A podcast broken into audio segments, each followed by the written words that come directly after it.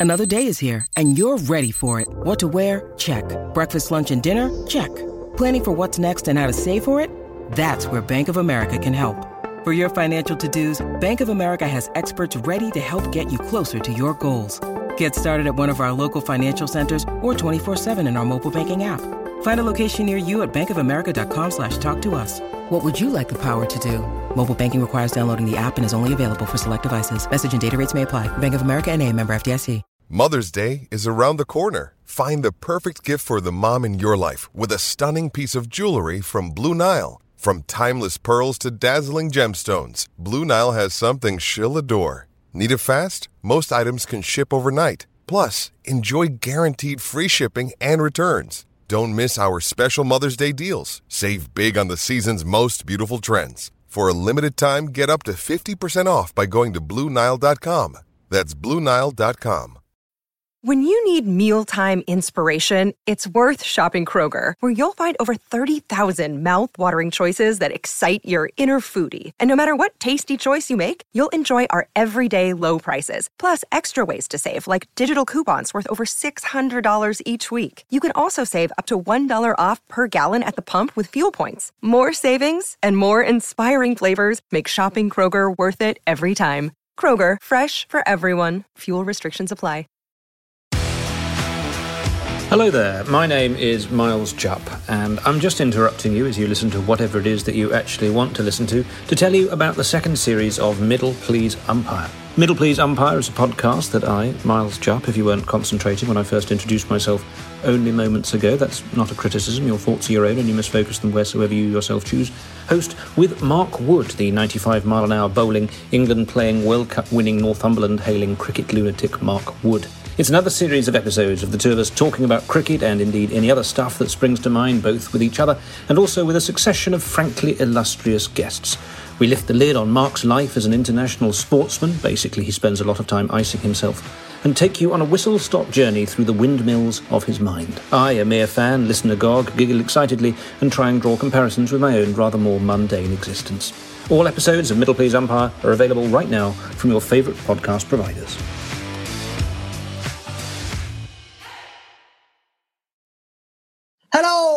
And welcome to the Newcastle Natter. My name is Fergus Craig and I'm joined by Paul Doolan Hi. and Dave Watson. Hi. So I, try, I tried out something a little different there, didn't I? In the way I said it, it was a bit breakfast DJ. Yeah. Well, you're listening to the Newcastle Natter. Coming up, we've got the news and weather. But first, we're going to talk about the game. So, guys, um, we might as well go straight in. On the last podcast, the first half of the the show was taken up by talking about the Super League, and so impactful, so passionate was our debate on the last Newcastle Natter. We managed to bring down the Super League, so we don't need to worry about that anymore. Are we the big No. three that took down the big six or the big 12? I think we are. I think Yeah. We are. It's been. I think I I enjoy, we were on the last natter. We were right in the midst of it. Hmm. After about th- two or three days of constant news on the Super League, I that was the most I've enjoyed football in a couple of years at least. That was so entertaining. Well, I'm it was because it, it gave an opportunity for like novel opinions. Because normally it's just like, is that player any good? No, he's shit. We all know he's shit. Are Newcastle any good? No, they're shit. We know they're shit. is that ho- is that handball? Yeah, yeah. Is that Should VAR? offside? Yeah. yeah. Is it fucking takeover? You know what I mean? Takeover. I think as well, it was a rare occasion where money doesn't completely win out against principles, which in football these days is incredibly rare. I don't know if money, won, if principles won out over money, or I think they principles pot won the of money. battle. Yeah. I think one pot of money won over another pot of money. I think that's Yeah, the but way I'm also the, the pot of money that won is still a pot of money linked to a competition that's genuinely competitive. So like sport Yeah. in a way one. Yeah, I think you're probably right. And when you deeply analyze it or almost anything, it's very depressing. Oh, yeah. From whatever, at whatever angle. Almost anything in this world, if you really look into it, is very depressing. but it was it, it, just as a consumer of news, I found it so enjoyable because it was simply like, right, okay, what's the story? Right, they're the goodies, they're the baddies. Uh oh, looks like the Yeah. baddies are getting it wrong, and it was like it was just so just watching it crumble. It was ju- it was just really entertaining. But there were so many unlikely, so many unlikely alliances as well. It's like suddenly we're on the side of like UEFA and FIFA, who are normally the the you know despotic villains, and also on the side of Chelsea fans who usually racist pricks. So it, was quite a weird bedfellow. It was. I enjoyed it, and long. oh, I want another one, like something Yeah. else like that, just something else. The only thing that took the some- edge off is the sort of two days after it's been in the news cycle, you get the inevitable smug. I'm actually going to be quite contrary now. So like every the people who come out and go, oh, so uh, everyone's happy with uh, Russian money in football, are they? The, the uh, the bad guys, are they? People who seem to assume they've made this amazing point for the first time that parts of football are corrupt or governed by money over principles. Yeah, Yeah, no, that's yeah. true. But it was entertaining for a while, and I think we will get the chance to see a little bit of that again. I think it will rear its head. There'll be Hmm. some things like that, but that well, it, it was interesting. I'll ever get as much pure joy from football as that. It was interesting because the PL, the Premier League, are looking to change the laws so that if that were ever to happen again, the teams are booted out of the league. So it, it will be, if it were to happen again and somebody say, like, let's have a European Super League, they'd have to weigh that against the fact that they will be booted out of the Premier League. I've heard that, and I've heard that that that they would have to sign it off. So if you don't, if Man United, for example, refuse to agree to that, then then that sort of proves that they're like them pulling out is completely hmm. inauthentic. I sort of feel like their owners wouldn't mind signing that off either, though. All of those six clubs. I think the the fans, the players, and most board members wouldn't like it, but I think the owners, especially the American ones, would be like, "Great, that would that would solve a lot of our problems." well, we'll see. But um, I enjoyed it a lot, and also, um, is it is it okay to say that I'm quite enjoying being a Newcastle fan? It's been Brighton was on the twentieth of March when we lost three 0 Hmm. Since then, it's been quite good fun, right? Uh, let's talk about the most recent match. Unfortunately, I was at um, a child's birthday party, COVID safe for the majority of that. um, but uh, we did manage to get ourselves a 1 1 draw with Liverpool. Dave, you watched the match, right? Mm-hmm. Um, it was it. was one of those games that if you played it out on Football Manager and you were the big club that, that drew one one, you'd have thrown the keyboard. You'd probably do the close, don't save, load a new game because they like from the off they were um, they were all over us. Uh, Salah scored after three minutes, and it, it was um, it was it looked like it was going. We were going to be in for a battering. I mean, it ended up like 68.5% possession to them, near enough 70% possession. Um, they had 22 shots, nine of them on target, XG 2.85. They should, could and should have beaten us really, really comfortably. If if that game had ended like, I don't know, 5 2 or something to Liverpool, I don't think that would have been surprising because neither team defended very well they wasted so many chances and yeah it was just it was it was a fantastic game of football to watch But it Oh, wasn't like me. would I would I be like right in thinking that it wasn't like one of the most memorable games for me this season was us against Spurs when we managed to get one one right at the end Hmm. with a hilarious penalty situation. Yeah. In that game, they absolutely battered us, and we offered nothing. Would- Yeah, it wasn't like that th- because because we because of the way we've been set up since the Brighton game, we were offering a real threat on the counter attack. I mean, Alan St Maximin was yet again scaring the shit out of the opposition to the point where I don't know if you've seen it, but like Fabinho, I think he's on it's on the halfway line. St Maximin, you know, knocks it past them, and Fabinho, no interest in the ball whatsoever, just essentially rugby tackles Alan St Maximin. And in I mean, it's another debate, but I would say that should be a red card. There was another one of those earlier in the game. I can't remember which centre back it was. Did Kabak. Yeah. it? Ka- yeah, yeah. But St Maxim seems to get two of those a game now. Almiron hmm. quite often gets them as well. I think until it's made a red, it's going to keep happening. But just because it's stopping a counter attack in your own half, it's still denying what will probably become a goal scoring opportunity. I think the thing about those situations as a fan that gets you is like, if it's Saint Maximin, you're like, that could, should be a red because in your head as a fan, you can see Hmm. that you have a fantastic opportunity. But if it's Joelinton, you're like, Yeah. well, it's a yellow. It's, like dependent on the player. Yeah, if it's Joelinton, you're like, that's got us up the pitch, and it means we can put a ball in the box from somewhere. Well played. But with St. Maximin, you just like, you know what could be. It's the numbers and the speed on the break as well, because now we actually do seem genuinely able to counter attack. It's very, it's something Man City weirdly are really dirty at doing. It gets overlooked in the idea of Pep's beautiful football.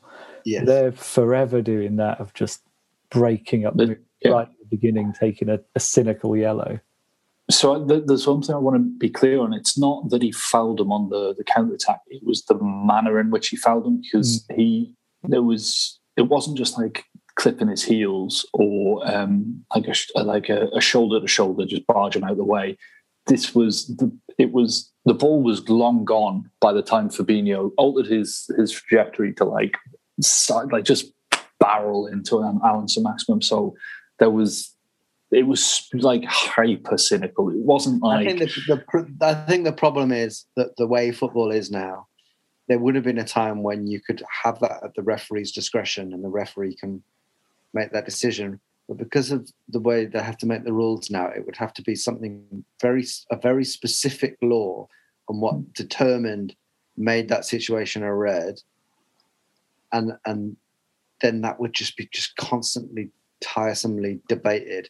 I mean, I know now it it's creating, it's Yeah. is creating a, a, a goal score, denying a goal scoring opportunity. I yeah. mean, But it yeah, was the- I suppose you could it's- have made the case that that that was denying a goal scoring opportunity, even though it was that far back. I, s- I But I think if there was a rule of professional I'll cover that. I don't know. I think if there was something about no attempt to play the ball kind of thing. So but that there, cynical there- level there of is. foul.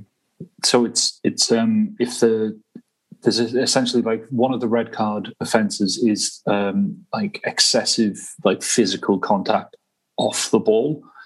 Like if if somebody uses like excessive force off the ball, also if if a if a challenge is reckless, and I think you can you can certainly make a case that the excessive force was was used because he he fucking like speared him, and the the other thing was like and the so it was reckless yeah it was reckless because the the impact could have like it, it was deliberate to hurt him it wasn't like a wasn't like I say, it wasn't clipping his heels or something. It was reckless and it was excessive force, and those are both Yeah. red card offences. I think this isn't hyperbole just because it's St Maximin and it happened to Newcastle, but I think he was genuinely trying to kill him, and I think Yeah.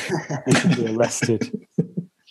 It's never, it's never going to be a red, but I, it's a shame because I think there should be a panel that judges it based on players immediately. Like that's St Maximin, that's a red. I think, I it don't should gen- be a- I don't I think genuinely- it should be a celebrity panel like Yeah. every week. Have, like, a comedian, maybe an ex-politician, a chef, and they should.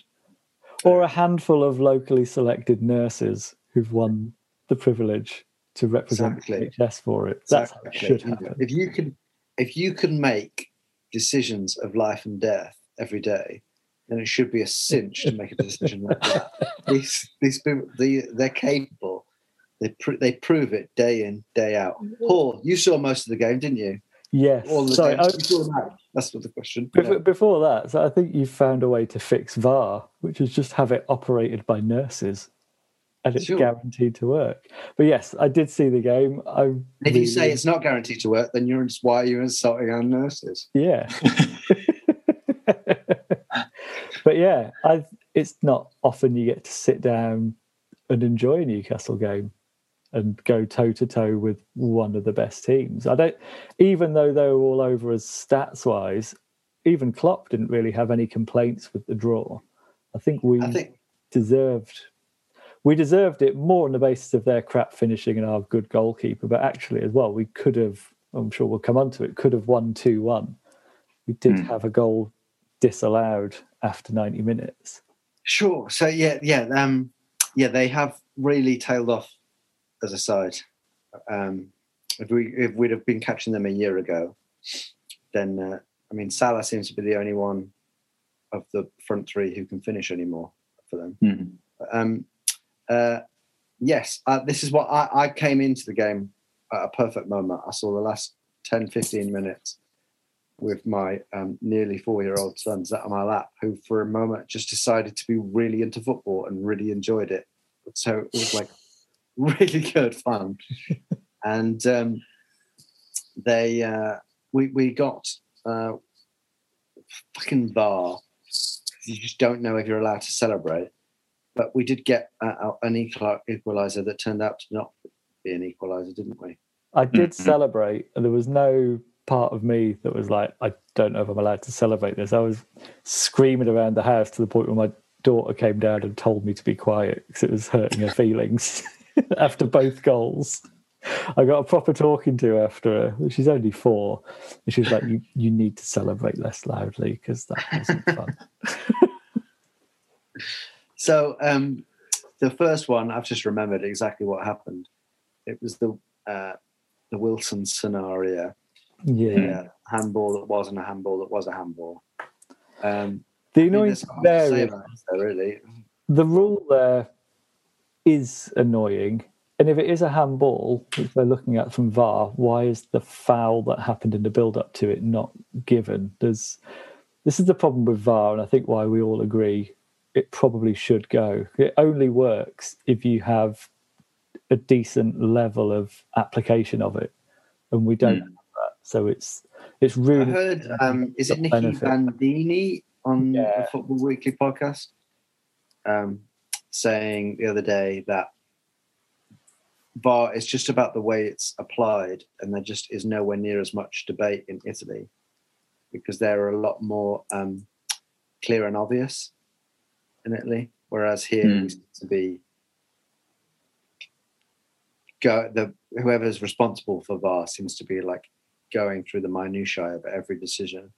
Mm. Clear and obvious just seems to be have been completely ignored. But Mm. um, yeah, Dave, anything to say on that first denied goal, disallowed goal?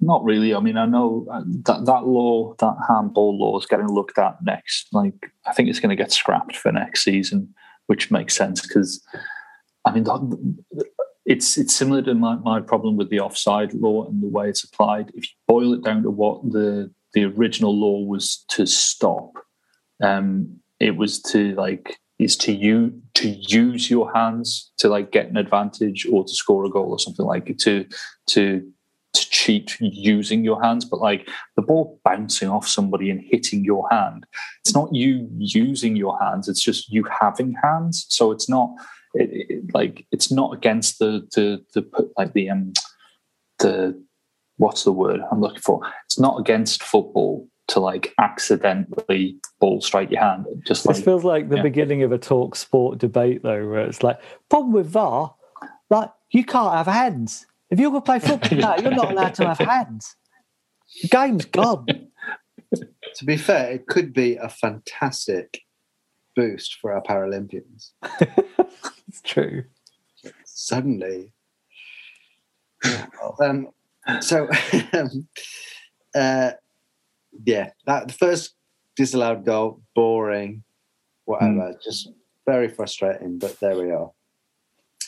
Um, second goal, not disallowed. Joe Willock. What has he scored? He scored. Has he scored four in the last four, or is it three in the last three? He scored. Feels like he's, scored- he's scored three late goals in the last four games. That's what he's done. he's almost on a goal a game, and he's hardly started. Like He is developing a reputation which he says he doesn't want, understandably, and that is super sub. To be fair, I don't.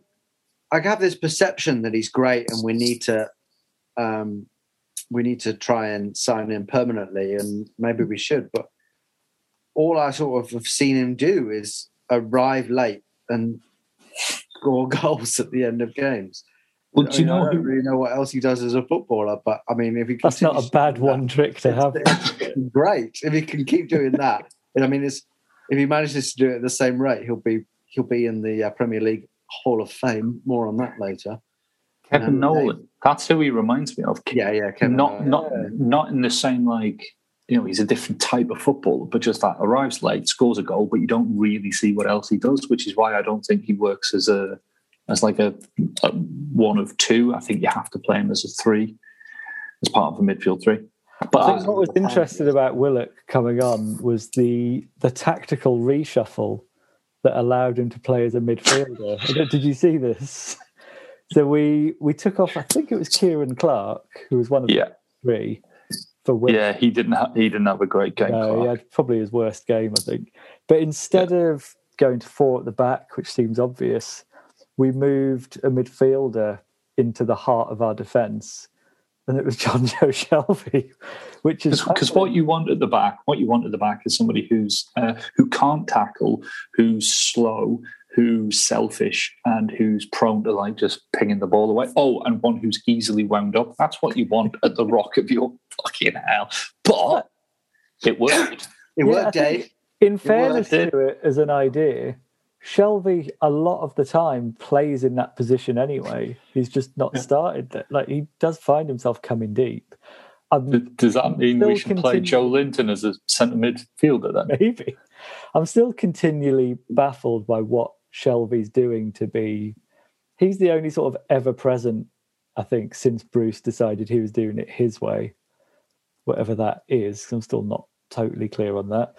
And Shelvey's passing range seems to just have gone. I don't. The only assist he's had was in the was it the Burnley game where he passed it to St Maximin about four feet in his own half, and then St Maximin rounded everyone on the pitch twice and scored. Shelvey gets an assist from that. But I'm not quite sure what he offers that's keeping Willock out of the team. But maybe he's just like a lucky omen.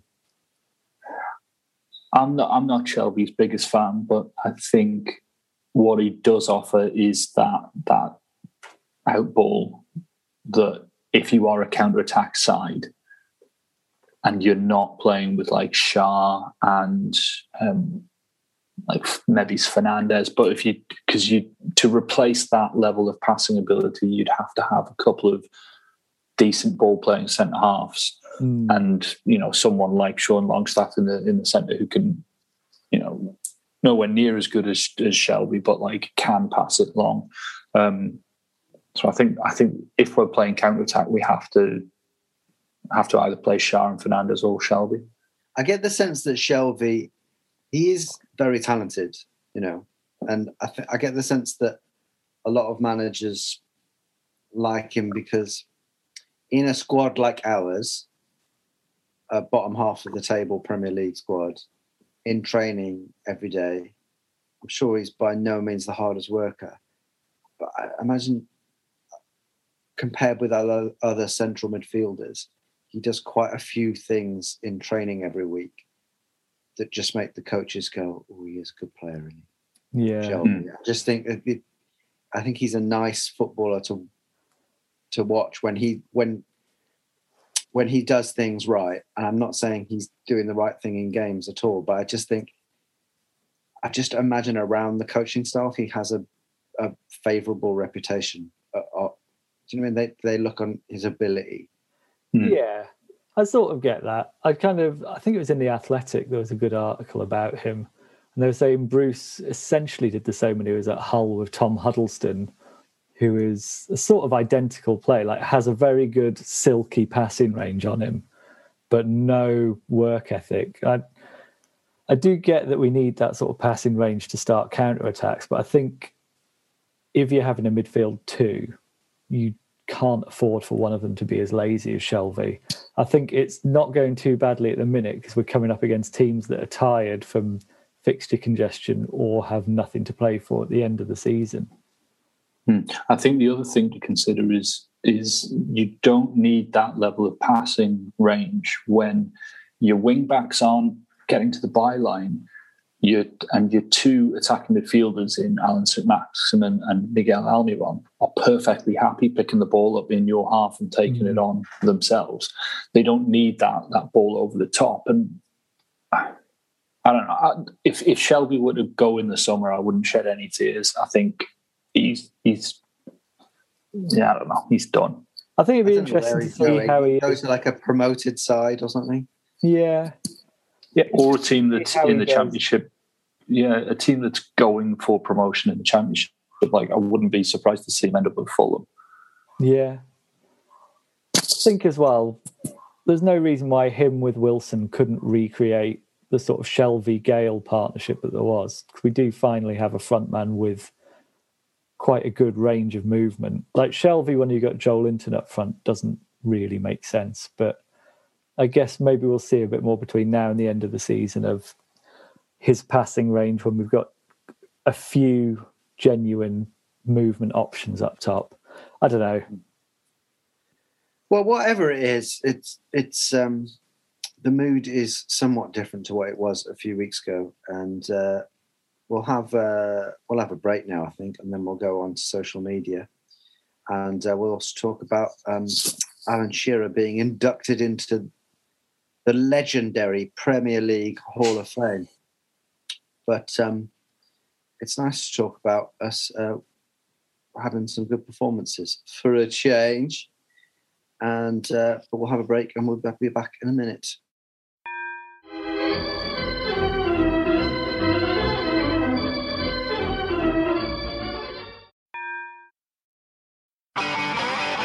If you want an e-bike that doesn't look like it's made for the shopping precinct, something that's less Mr. Bean and more Steve McQueen, check out the range of bikes from London-based Cooler King. From dope 250 watt city bikes to Harley Bobber inspired 750 watt beasts that can tear your face off while leaving your smile intact. Cooler Kings are made in limited numbers, yet highly affordable. Check them out now on the web at cooler.bike or find them on Instagram with hashtag CoolerKingBike. Cooler.bike. E-bikes that are cool AF. Welcome back to the Newcastle Natter. Good break, guys. Lovely. Yeah, Hall of Fame worthy. Hall, right, okay, let's do the Hall of Fame. So, suddenly, out of nowhere, with no fucking warning, I had no idea this was coming up. Did you? No. Um, the Premier you weren't League. consulted. I, I barely consulted. had time to put a suit on when I heard the news. the Premier League has decided uh, that we now have a Hall of Fame. It, it, it With seems two like people know, in it. Well, you've got to start somewhere, haven't you? Yeah, I know. I know. start somewhere. I hope Um, they stop there though. Just don't induct anyone else. Oh, And there's a literal and there's a literal hall of fame where those two are just like milling around in this massive hall. There's a I would like it if there's like if there's like an admin error, and like the next, and like the Kinks get inducted, or, or like, or just or like, like Paul Scholes gets inducted into the Rock and Roll Rock and Roll Hall of Fame. or just the next one, someone like Emre. It's just really not befitting of the Hall of Fame. it was like four for a couple of seasons. But uh, first, yes, Alan Shearer and Thierry Henry. They've played it pretty safe, pretty deserved. Hard to argue. Yeah. It's hard to argue, but Rio Ferdinand managed it. did he? What did he say? What's he done there? He, said that um, Thierry Henry, fair enough, but he doesn't think that Shearer should have been in because he hasn't won enough. You know, the Premier League's all time top goal scorer who's got at least one Premier League trophy hasn't won enough, isn't good enough to be in Rio Ferdinand's. Ferdinand thinks Rio, it should basically be Man U players. If Ferdinand wants a different player in there, he should go out and buy them with his own money. Simple as that. Plus, like Shearer being in Shearer being the record goal scorer and not being in a good team is more of a reason for him to be in there. Yeah, he's, he's essentially had a hand tied behind his back. And he's yeah, it's like um, Le Tissier will eventually get into there, and he didn't score very many comparatively. He's um, you know, he, I don't think he won anything at Southampton, did he? Um, so, but he was such a glorious footballer that he has to be in the Hall of Fame. His career path is one of the odder. His late his autumn years are mad, Matt Le Tissier. If you follow him on Twitter, he's now a full on like anti lockdown nut mm. job. Yeah. But I mean, some of the other ones are like, you know, you, you can't you can't argue with them, but I don't want them to be in there. Like Roy John Keane, Terry, John Terry, Michael Owen. There should be like a Hall of Fame and a Hall of Cunts. I think they should be like those those two things. I can't like, see Sky Sports News reporting on the opening of the Hall of Cunts. The thing about any of these debates, which we're now going to have like every year for ages, about well, he's not a Hall of Fame player. To me, a Hall of Fame player is is the, debate that has started to happen so often in the last five years that really irritates me is the world class debate, the debate of whether an individual player is world class or not because mm. world class is not something that's defined by anything. So it's not. It's just what it's two people who have two def, different definitions of what world class is, arguing over whether. So are you you're telling me? Uh, hang on a minute. You're telling me that Robin van Persie was world class. You're telling me Robin, van Persie well. Yes, because in my world class there's ten players, and your world class is fifty. I don't. It is like two, two like, people arguing over whether a player has joie de vivre. exactly. it's just a meaningless thing. And that is what this Hall of Fame thing will be until it's been going for 50 years. And through that, uh, there has been a criteria set. But at the moment, there's so many, there are plenty of players who could, because we're inheriting this from American sports, right? And they yeah. take in lots of players and there are plenty of players who already would have been in the Hall of Fame if we were mm-hmm. like American sports. So you know. Yeah, I think I think the um, the the thing that I'm looking forward to is like 20 years time when you start seeing people like I don't know Kevin Phillips getting in there or you know just like because he he won the golden boot. You know he was the european top goal scorer for that particular season. He did score a lot of goals.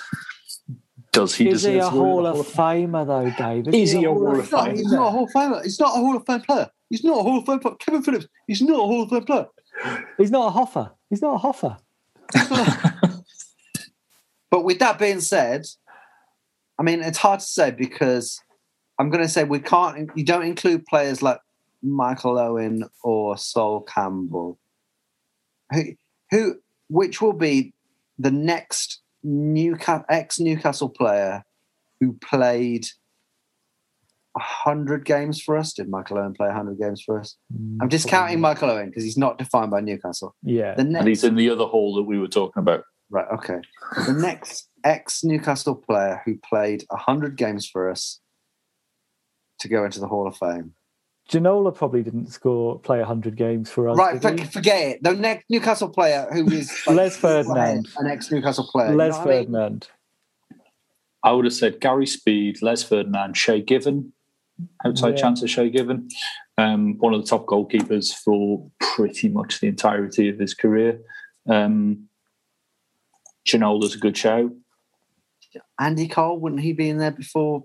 Mm, definitely, Yeah, Andy Cole. Yeah, games. But I mean, um, it's it's it's tricky though because when you look at some of the players that we hold as some of our best players, because they didn't win anything at Newcastle, they won't be viewed as Hoffers. It'll just be like Rob Lee was one of the best midfielders in the country.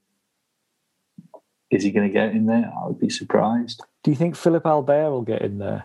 Because that's the litmus test for me of whether I want to go to this Hall of Fame. Or Nikos Dabizas. well, the depends. is Philip Albert maybe get in there. May will maybe get in there, but like He, he won. might be at like nearly two hundred players before him. oh yeah, yeah, fair.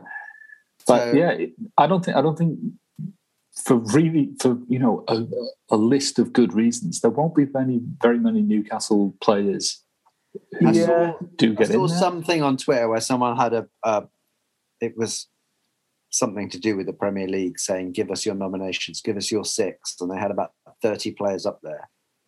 And I found it really hard to pick six because there were so many players in there. You're like, well, how could, how could Roy Keane, Patrick Vieira, Wayne Rooney, Frank Lampard, John Terry, Ashley Cole, Peter Hmm. Schmeichel, Steven Gerrard. How could any of these players not be Eric Yeah. Cantona? Like, you know, basically. But I think if you have if you have too many players in there as well, it undermines the sanctity of the week old concept of a Hall of Fame for the Premier League.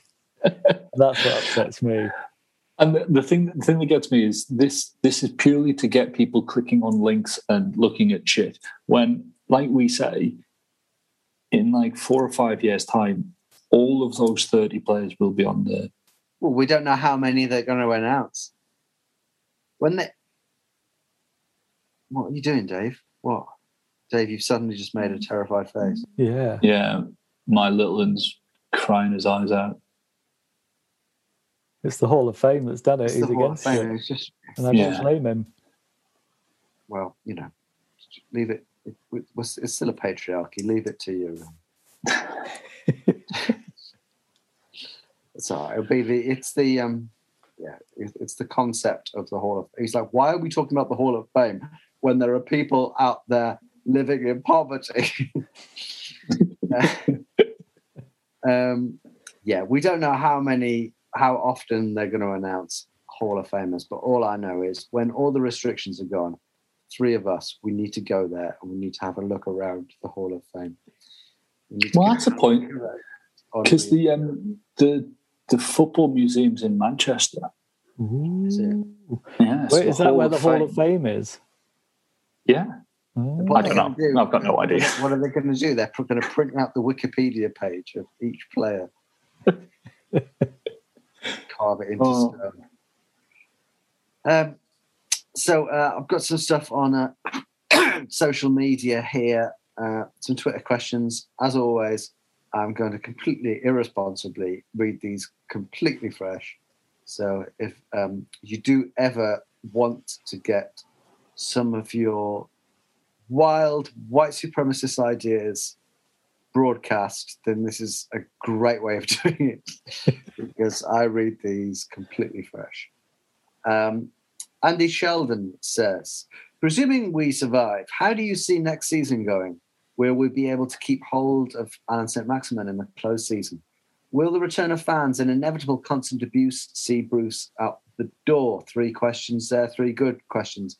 Let's assume we survive. Next season, uh, how's it going to go?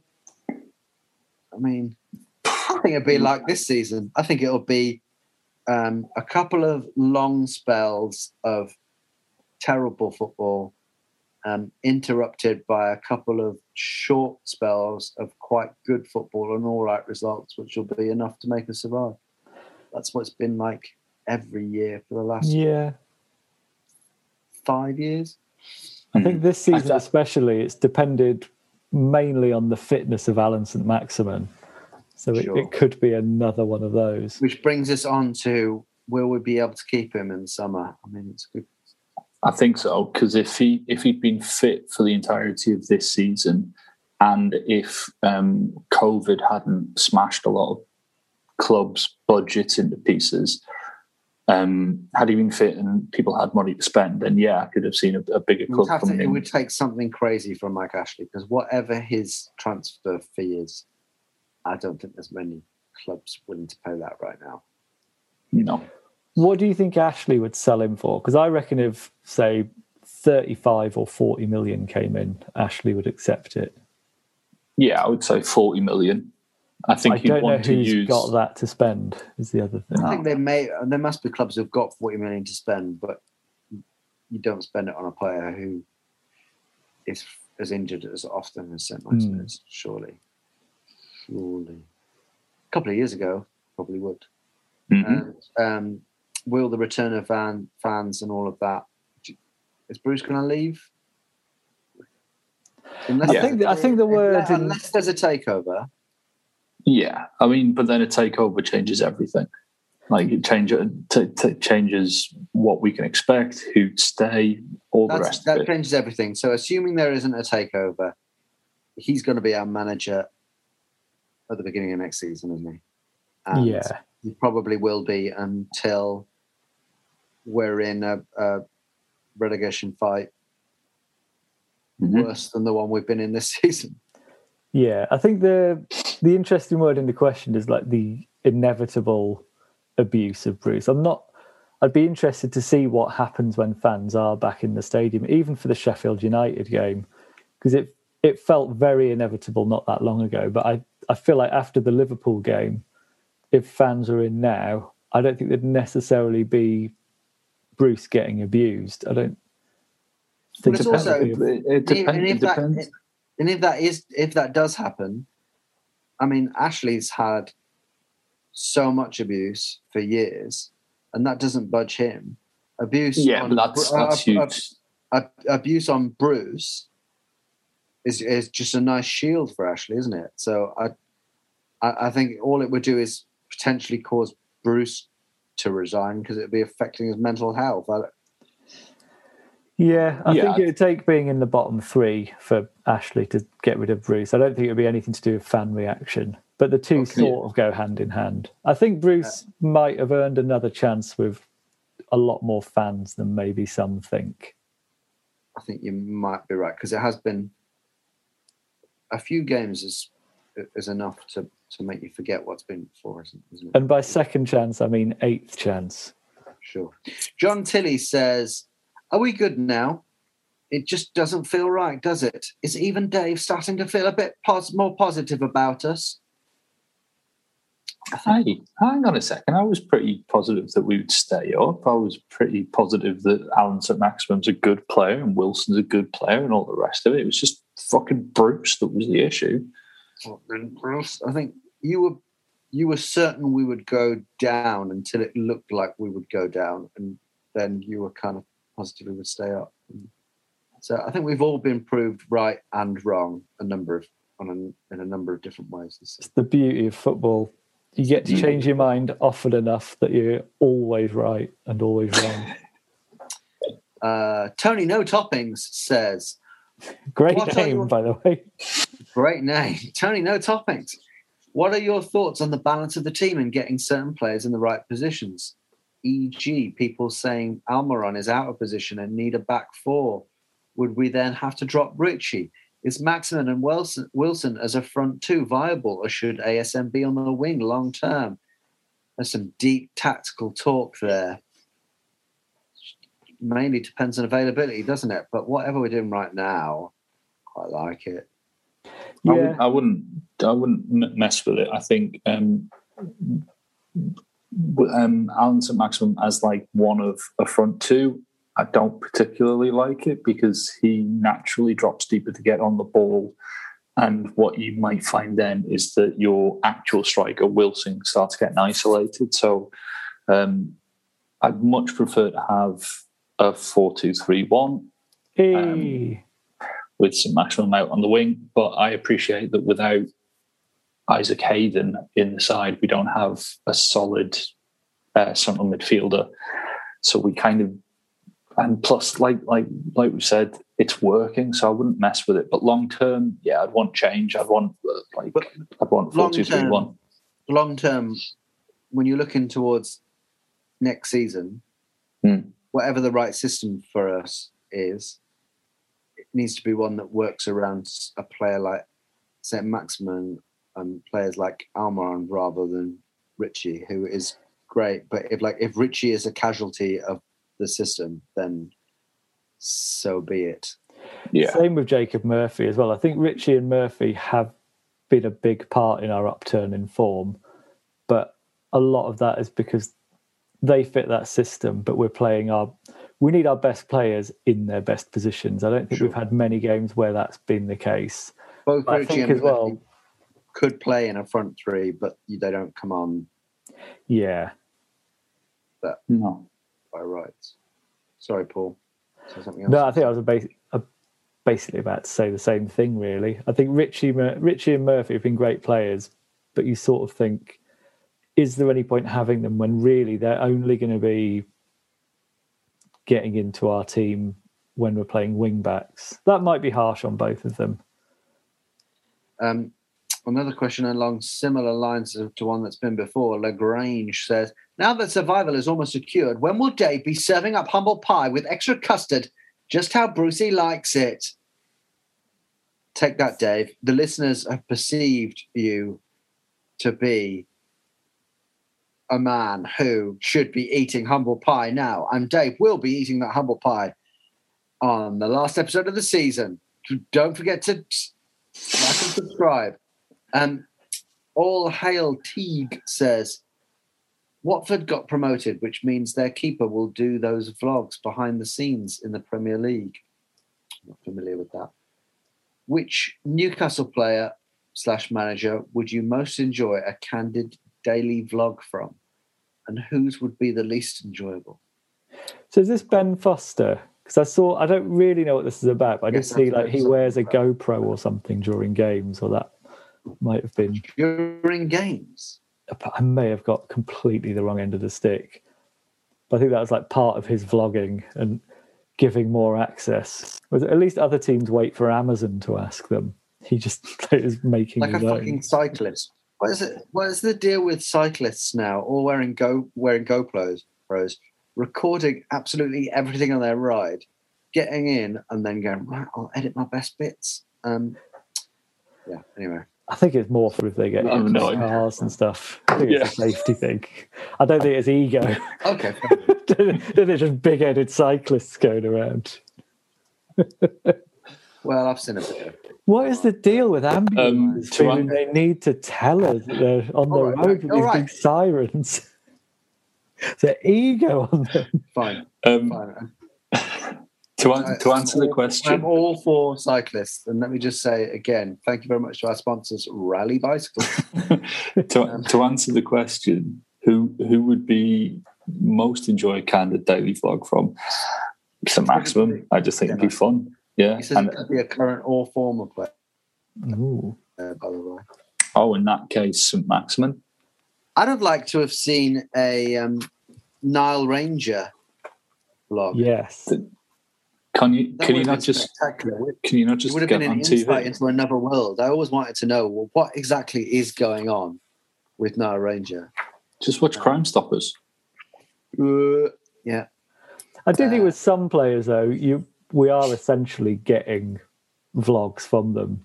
Just anyone who's on Instagram, we get like I know what coffee Miguel Almiron drinks thanks to his videos. I don't need that level of access. and who would give the worst vlog? Who was our most? James Milner, although he's quite funny, isn't he? But I He's think he, quite funny. Yeah, Darren Ambrose. I mean, this could be the worst or the best. Again, I just want to know what Henri Saivet's life is like.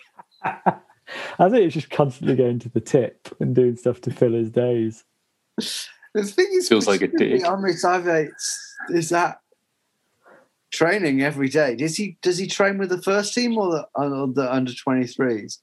And what is his interaction like with the other players? And just what is that like?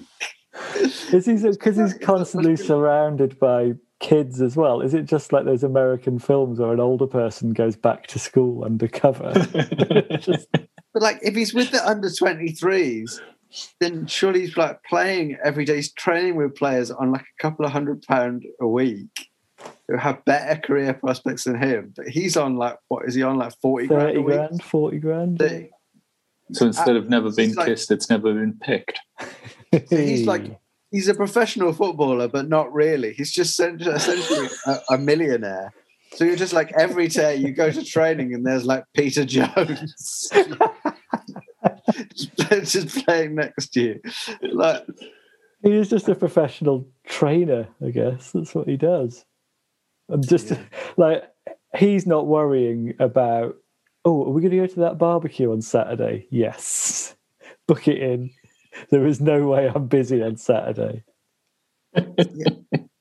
so almost, yeah, almost, I'm sort of like the anti. The players, ones who you would think would be the most boring, are the ones that I would sort of find the most interesting.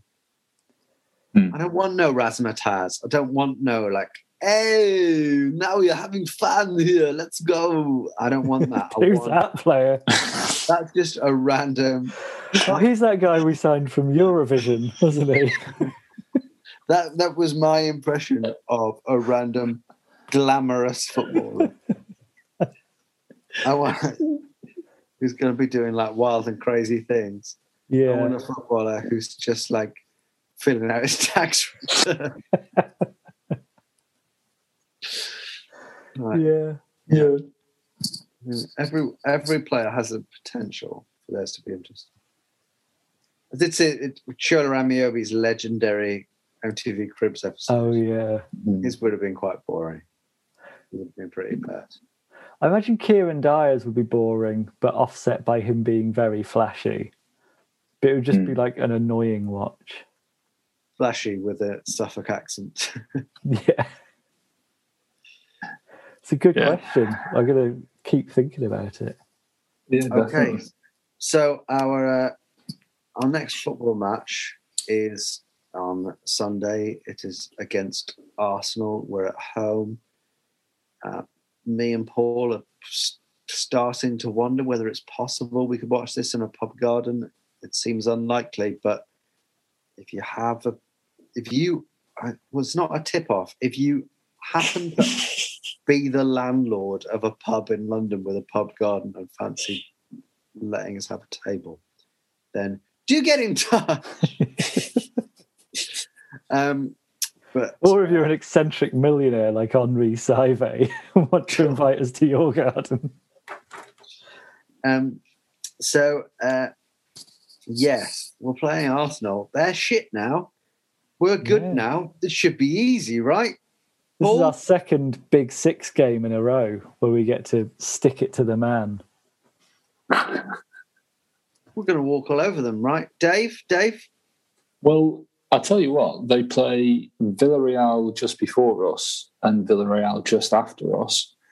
Um, and you would assume that they would need to take that competition more seriously because they're not likely to get into the Champions League by league position. So winning the Eu- Europa is their best shot. so um, they might not actually take us that seriously. And we, I would, I'd be, I wouldn't be surprised if we got a point. Mm. Wilson's going to be more more match fit. St Maximin's got uh, some more games under his belt, etc., etc. Um, there was talk that like um, Fabian Schär was in. Um, I was in the He's under in twenty training. three squad. Yeah, he played for the under 23s. I do I do feel like every time we've got to this point in the last couple of years where we go, hang on a minute, are we all right now? Um, we then go shit. Um, I think this is not as daunting a game as, say, like West Ham recently. I don't. I think Arsenal sometimes the fear factor is based on one player. Like every time we came up against them in recent years, it's like oh, Aubameyang or Özil would have a great game, but I don't really feel like that is an issue. I think as well, like Dave says, they're not going to be focused on us particularly, and we're going to have our best players all available and with games under their belts, I think we'll I'm win. presuming uh, Willock's not allowed to play. no. No. So No. we'll ha- we can't rely on him to get us a late winner. I wonder if we'll see either Matty Longstaff or Elliot Anderson on the bench for this to take his place. I would definitely like to. I think the closer we get to safety, the more sense it makes to get games for that sort of level of player. Matty hmm. Longstaff has been out for so long now, like Yeah. since signing a deal with us. He's been out for so long now that you, you wonder, like, will he ever get back in? But Well, it's interesting because um, with Matty Longstaff, the way that we're playing right now, you would argue that it would suit him because it's like high energy, lots of pressing, and all the rest of it. Like you would, you would argue that yeah, he could he could come in and certainly do the same kind of job as we're asking of Sean Longstaff. He could certainly be a like for like replacement for Joe Willock as well. I mean, he's, he's the Yeah. most obvious replacement. definitely, definitely. Apparently, the And- club do have high hopes for Elliot Anderson, so I'm sure he'd be disappointed not to get a chance as well. There are two players where you just think, why haven't they been out on loan? Like, I get it, sort of covering against injuries, but surely you can just have them out on loan and recall them if you do. Or is that just football manager, not the real world? I don't Well, think you you remember Can, on Football Manager, you can only recall them at, at certain points of the season outside of the transfer window. You can't. Ah. so, Either Yeah. way, at least one of them should have gone out on loan, especially after we loaned Willock in. I don't know Yeah. why Elliot Anderson is kept here. um, One thing to the that- lines? Oh, go on, Dave. Yeah. I was just going to say that as it stands, we are nine points clear of 18th position, and they play on the Saturday against Chelsea. And I think that if they don't win that game, Fulham. yeah, yeah, well, 18th, but yeah, Fulham. If they don't win, if they don't beat Chelsea, that gives them like four games to get more than nine points. I would- you know, it's it's pretty likely that, that that's that. So by Saturday, our boys might be on the beach. the- we're all working under the assumption. Um, but hopefully, So if, if Fulham Arsenal lose and we enough. win, sorry, I was gonna say if Fulham lose and we win, does that mean we're safe? Uh, yeah. Mathematically, does it? Because they've still got to play us. So Well, yeah, but if that, so yeah, that if doesn't matter. It doesn't really matter because if if we if we go 12 points clear and there are 12 games left there uh, 12 points left available and they're currently oh level on goal difference with us so it would come down to goal difference Okay. So, but yeah, we are essentially safe, which means that uh, I reckon we won't quite be on the beach yet in the Arsenal game. But after that, our last four games of the season were going to be awful. Um, so enjoy the Arsenal game. Let's have uh, score predictions for the fuck of it. Dave, 1 1 1 1. Paul, 2 0 Newcastle. 2 0 Newcastle. Four. I'm going to go 2 2. wow Although I don't know if I believe that Arsenal will score that many goals. But yeah, I just wanted a different prediction.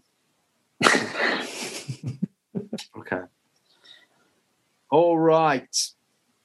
Let's leave it there. Thank you so much for joining us. Thank you, Dave Watson.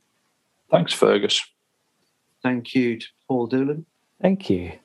Thank you to Graham Jones. And thank you to you, the listener. Goodbye. Bye. This is a Playback Media production. To listen to all our football podcasts, visit playbackmedia.co.uk. Sports Social Podcast Network. It's time for today's Lucky Land horoscope with Victoria Cash. Life's gotten mundane, so shake up the daily routine and be adventurous with a trip to Lucky Land. You know what they say your chance to win starts with a spin.